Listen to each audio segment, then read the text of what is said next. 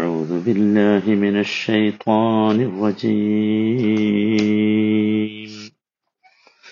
إن في خلق السماوات والأرض واختلاف الليل والنهار والفلك والفلك التي تجري في البحر بما ينفع الناس وما وما أنزل الله من السماء من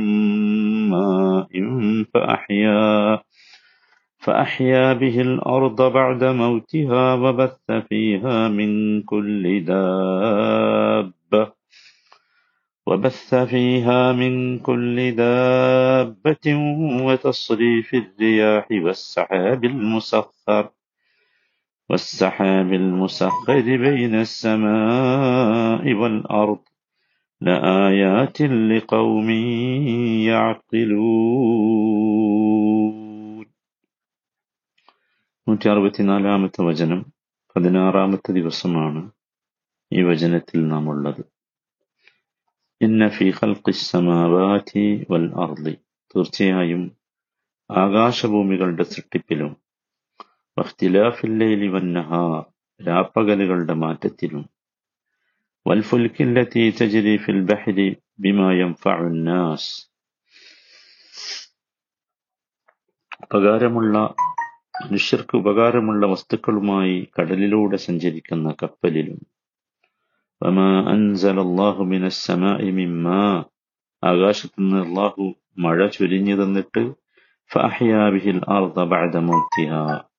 നിർജീവാവസ്ഥയ്ക്ക് ശേഷം ഭൂമിക്ക് അത് മുഖേന ജീവൻ നൽകിയതിലും മിൻ കുല്ലി ഭൂമിയിൽ എല്ലാത്തരം ജന്തുവർഗങ്ങളെയും വ്യാപിപ്പിച്ചതിലും റിയാഹ് കാറ്റുകളുടെ ഗതിക്രമത്തിലും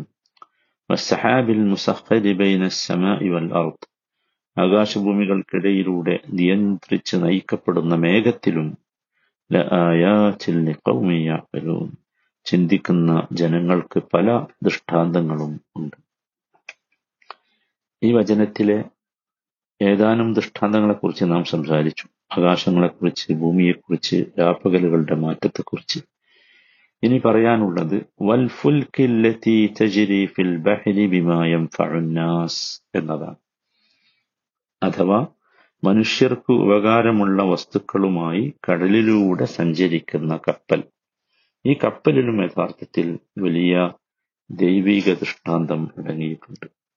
ഫുൽക്ക് എന്ന പദമാണ് കപ്പൽ എന്നതിന് സാധാരണ ഉപയോഗിക്കാറുള്ളത് സഫീനത്ത് എന്ന പദവും ഉപയോഗിക്കാറുണ്ട്. ഇവിടെ ഉപയോഗിച്ചത് ഫുൽക്ക് ഫുൽക്ക് എന്ന് പറഞ്ഞാൽ കപ്പൽ മാത്രമല്ല എല്ലാ ജലവാഹനങ്ങളും ഫുൽക്കാണ്. മാത്രമല്ല ഫുൽക്കിന്റെ പ്രത്യേകത അത് ഏകവചനമായി ഉപയോഗിക്കും ബഹുവചനമായി ഉപയോഗിക്കും പുല്ലിംഗമായി ഉപയോഗിക്കും സ്ത്രീലിംഗമായി ഉപയോഗിക്കും. ഒക്കെ ഫുൽക്ക് ഉപയോഗിക്കും.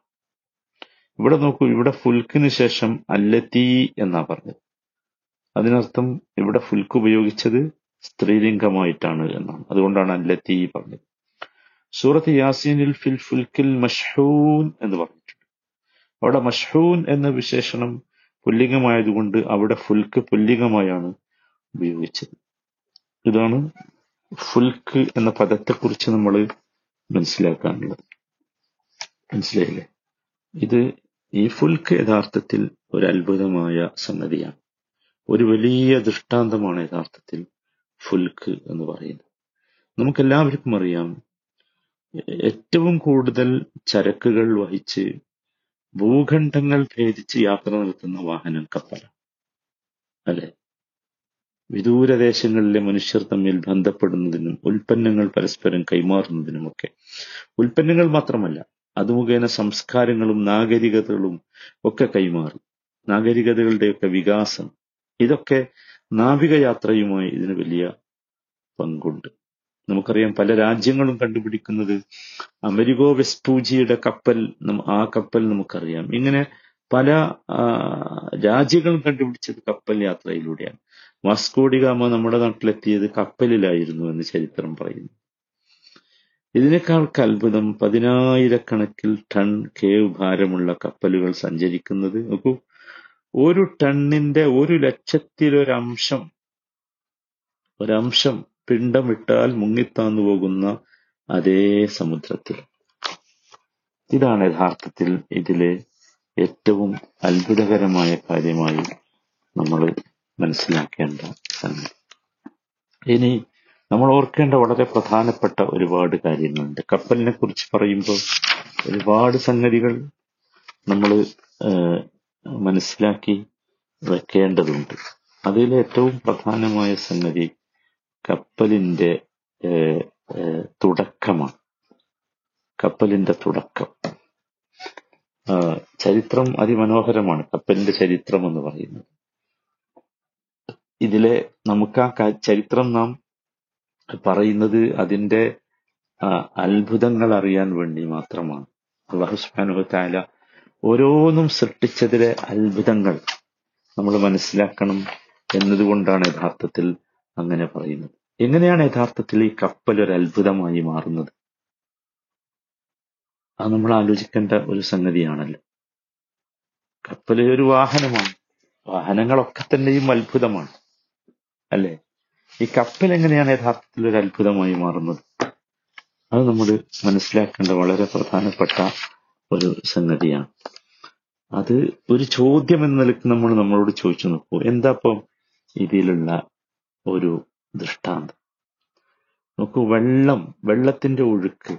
ആ വെള്ളത്തിന്റെ ഒഴുക്കില്ലെങ്കിൽ ഈ കപ്പലില്ലല്ലോ. വെള്ളമില്ലെങ്കിൽ കപ്പലില്ലല്ലോ. സമുദ്രമില്ലെങ്കിൽ കപ്പലില്ലല്ലോ. നിങ്ങൾ ആലോചിച്ച് നോക്കൂ.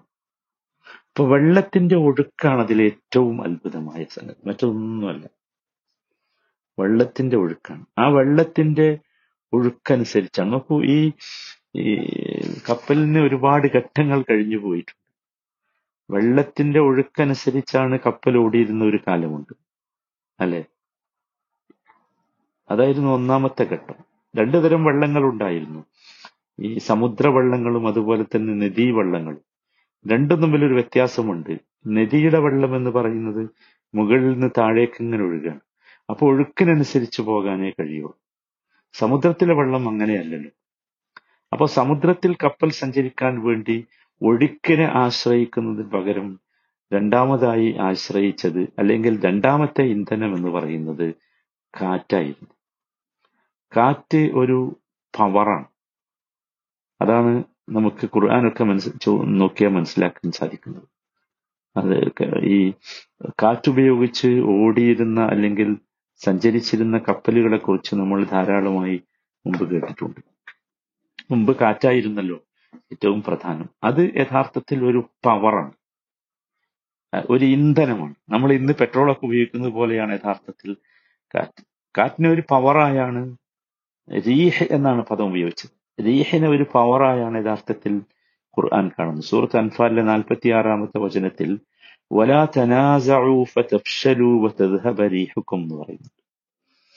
നിങ്ങൾ ഭിന്നിക്കരുത് പരസ്പരം ഭിന്നിക്കരുത് അപ്പൊ നിങ്ങൾ പരാജയപ്പെട്ടു പോകും. നിങ്ങളുടെ പവർ പോകുന്നതാണ്. തദ്ഹബ റീഹുക്കും നിങ്ങളുടെ ശക്തി പോകും. അപ്പൊ കാറ്റ് ഒരു ശക്തിയാണ്. അല്ലെ? ആ ശക്തി ഉപയോഗിച്ചാണ് പവർ ഉപയോഗിച്ചാണ് യഥാർത്ഥത്തിൽ ഈ ആദ്യകാലങ്ങളിൽ ഈ കപ്പലുകളുടെ ഓട്ടമുണ്ടായിരുന്നത്. പിന്നീട് നമുക്കറിയാം പിന്നീട് ഈ നീരാവി കണ്ടുപിടിച്ചു. അതോടുകൂടി കപ്പലുകൾ ആ നീരാവി ഉപയോഗിച്ച് സഞ്ചരിക്കുന്ന അവസ്ഥ വന്നു. സുബ്ഹാനല്ലാഹ് നിങ്ങൾ ആലോചിച്ചു ആ ആ ഒരു വ്യത്യാസം കണ്ടുപിടിച്ചു എന്ന് പറഞ്ഞാൽ ഇതൊക്കെ ഇവിടെ ഉള്ളതാണ്. അള്ളാഹുവിന്റെ കാറ്റാണ്. മനുഷ്യന് കാറ്റുണ്ടാക്കാൻ കഴിയില്ല. ആ പവർ മനുഷ്യനുണ്ടാക്കാൻ കഴിയില്ല. അത്ഭുതമല്ല അതുകൊണ്ട് തന്നെ സൂറത്ത് ഷൂറയിലെ മുപ്പത്തിമൂന്നാമത്തെ വചനത്തിൽ കപ്പലുകളെ കുറിച്ച് പറയുന്നിടത്ത് എന്ന് പറഞ്ഞു അത് ഒരു വല്ലാത്ത പദമാണ്. മനുഷ്യന്റെ അഹങ്കാരത്തെ കെടുത്തിക്കളയുന്ന ഒരു പദമാണ് യഥാർത്ഥത്തിൽ അവിടെ പറഞ്ഞത്. അത് അത്ഭുതകരമാണ്. ഈ കാറ്റ് നിന്നാൽ എന്ത് ചെയ്യും എന്നുള്ളത്. ആ കാലത്ത് അങ്ങനെയായിരുന്നല്ലോ? കാറ്റ് നിന്നാൽ അവിടെ സംഭവിച്ചിരുന്ന എന്താ? കാറ്റ് നിന്നാൽ ഈ കപ്പലും നിൽക്കുകയായിരുന്നു. അന്ന് അങ്ങനെയായിരുന്നു. അന്ന് യഥാർത്ഥത്തിൽ അത്രേ മനുഷ്യന് ചിന്തിക്കാൻ കഴിയുള്ളൂ. അതുകൊണ്ടാണ് ഈ യശ കപ്പലിനെ കുറിച്ച് പറയുന്നിടത്ത് ഒമിൻ ആയാത്തിഹി അൽ ജവാരി ഫിൽ ബഹ്രി കൽ അലാം കടലിലൂടെ മലകളെന്നോണം സഞ്ചരിക്കുന്ന കപ്പലുകൾ അള്ളാഹുവിന്റെ ദൃഷ്ടാന്തങ്ങളിൽപ്പെട്ടതത്ര എന്ന് പറഞ്ഞിട്ട് യശ ഇസ്കിനി അവൻ ഉദ്ദേശിക്കുന്ന പക്ഷം അവൻ കാറ്റിനെ അടക്കി നിർത്തും. അപ്പോൾ അവ കടൽ പരപ്പിൽ നിശ്ചലമായി നിൽക്കും. ഓടാൻ കഴിയില്ല നിങ്ങൾ ആലോചിച്ചു അപ്പം അത് ഒരു വലിയ സംഭവമായിരുന്നു റീഹ് എന്ന പദം തന്നെ ഞാൻ പറഞ്ഞു അതൊരു പവറിനെയാണ് പ്രതിനിധാനം ചെയ്യുന്നത്. റീഹ് എന്ന പദം തന്നെ. അത് നമ്മൾ വളരെ കൃത്യമായിട്ട് മനസ്സിലാക്കേണ്ടത് കേവലം കാറ്റല്ല. കേവലം ഒരു അടിച്ചു വീശുന്ന കാറ്റല്ല. ആ രീ- ആ റീഹ തന്നെയും ഒരു പവറാണല്ലോ അടിച്ചു വീശുന്ന കാറ്റ് പോലും ഒരു പവറാണ് റീഹ് അതേ പദം ഗന്ധത്തിന് ഉപയോഗിക്കുന്നുണ്ട്. സുഗന്ധം ദുർഗന്ധം ഒക്കെ പറയുന്ന റീഹ് സൂറത്ത് യൂസുഫിൽ വലമ്മ ഫസലത്തിൽ ഖാല അബൂഹും ഇന്നീല അജിദു റീഹ യൂസുഫ് എന്ന് പറയും. യൂസുഫിന്റെ ഗന്ധം എന്റെ മൂക്കിൽ അടിക്കുന്നു എന്ന് യാക്കൂബ് അലഹിസ്സലാം പറയുന്ന രംഗമുണ്ട്. നിങ്ങൾ ആലോചിക്കുക അത് അവിടെ റായിഹത്ത് റീഹ് റായിഹത്ത് എന്ന അർത്ഥത്തിൽ അത് ഉപയോഗിച്ചിട്ടുണ്ട്. നോക്കൂ റീഹ് പോലും ഒരു പവറാണ് റീഹ് പോലും ഒരു പവറല്ല ഇന്ന് കുറ്റാന്വേഷണത്തിന് വേണ്ടി ഉപയോഗിക്കുന്ന പോലീസ് നായകളില്ലേ പോലീസ് നായകൾ എന്താണ് ഉപയോഗിക്കുന്നത്? അവരുടെ പവർ എന്താ? റീഹല്ലേ? ഗന്ധമാണല്ലോ അല്ലെ?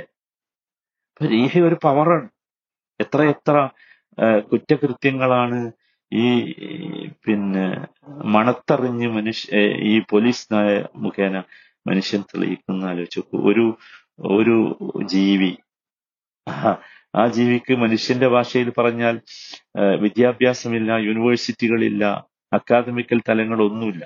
ആ ജീവിയാണ് ഏറ്റവും വലിയ കൊലയാളികളെ അല്ലെങ്കിൽ കുറ്റകൃത്യങ്ങളെ തെളിയിക്കുവാൻ വേണ്ടി. ഇതൊക്കെ യഥാർത്ഥത്തിൽ രീഹ് എന്ന പദം ഒരു പവറാണ് എന്നാണ് കാണിക്കുന്നത്.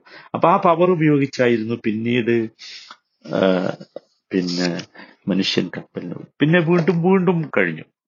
തൊട്ടടുത്ത ഘട്ടം ഞാൻ പറഞ്ഞു നീരാവി വന്നു. അത് കഴിഞ്ഞപ്പോ പിന്നെ ഇപ്പോ നീരാവി അല്ല ഇപ്പം മനുഷ്യൻ ഏറ്റവും നല്ല ഇന്ധനങ്ങളാണ് ഉപയോഗിക്കുന്നത്. കപ്പൽ കപ്പലിന്. കൽക്കരി പിന്നെ ട്രെയിൻ ഉപയോഗിച്ചത് പോലെ പിന്നീട് അത് ഇലക്ട്രിക്കിലേക്ക് മാറിയതുപോലെ നിങ്ങൾ ആലോചിച്ചു ഇപ്പം കപ്പലിന് പുതിയ പുതിയ ഇന്ധനങ്ങൾ കപ്പലിന്റെ ഇന്ധനങ്ങൾ ഫ്യുവൽ പെട്രോളും ഡീസലും ഒക്കെ ആയി മാറി. ഇങ്ങനെയുള്ള ഒരു നിരന്തരമായ ഇതൊക്കെ എവിടുന്ന് കിട്ടുന്നതാ? മനുഷ്യന് ചിന്തിക്കാൻ ഒരുപാട് സംഗതികൾ ഇനിയുമുണ്ട്. കപ്പലിന്റെ ചരിത്രത്തിൽ പോലുമുണ്ട്. നമുക്ക് അള്ളാഹുവിനെ നേർക്കുനേരെ കണ്ടെത്താൻ കഴിയും.